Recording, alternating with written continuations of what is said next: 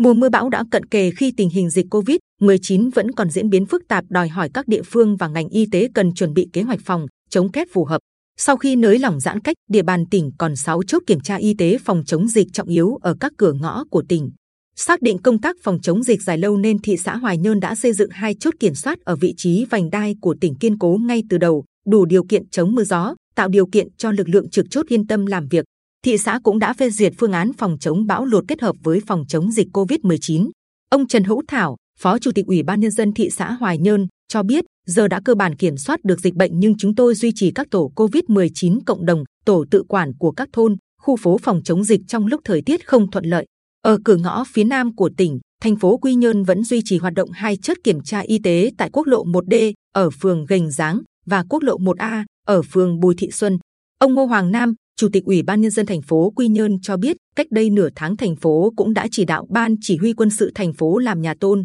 nền bê tông kiên cố tại các chốt để đảm bảo nơi làm việc, đảm bảo sức khỏe cho lực lượng giữ chốt trong mùa mưa lũ. Tại huyện Tây Sơn, hiện có một chốt kiểm tra y tế trên quốc lộ 19. Ông Phan Chí Hùng, Chủ tịch Ủy ban Nhân dân huyện Tây Sơn cho biết, huyện đang tính toán phương án để kiên cố hóa chốt kiểm tra y tế, đảm bảo che chắn được mưa gió cho lực lượng trực chốt. Riêng khi trời bão, huyện sẽ xin ý kiến của Ủy ban Nhân dân tỉnh cho lực lượng trực chốt về để đảm bảo an toàn và thực hiện giám sát phương tiện qua lại bằng camera. Khác với mọi năm, thành phố Quy Nhơn đã chỉ đạo cho Ủy ban Nhân dân các phường, xã và phòng kinh tế của thành phố giả soát lại mật độ dân cư trong các tình huống phải di tản dân tại các điểm tiếp nhận để đảm bảo giãn cách, an toàn phòng dịch. Thành phố tính toán phương án bổ sung điểm di tản dân, liên hệ với đơn vị sở hữu những tòa nhà cao tầng khi có tình huống khẩn cấp. Huyện Tuy Phước là vùng trũng thấp, dễ xảy ra lũ lụt, số dân có thể phải di tản đông nên công tác phòng chống bão lũ gắn với công tác phòng chống dịch Covid-19 được tính toán rất kỹ. Ông Nguyễn Ngọc Xuân, Phó Chủ tịch Ủy ban Nhân dân huyện Tuy Phước cho biết,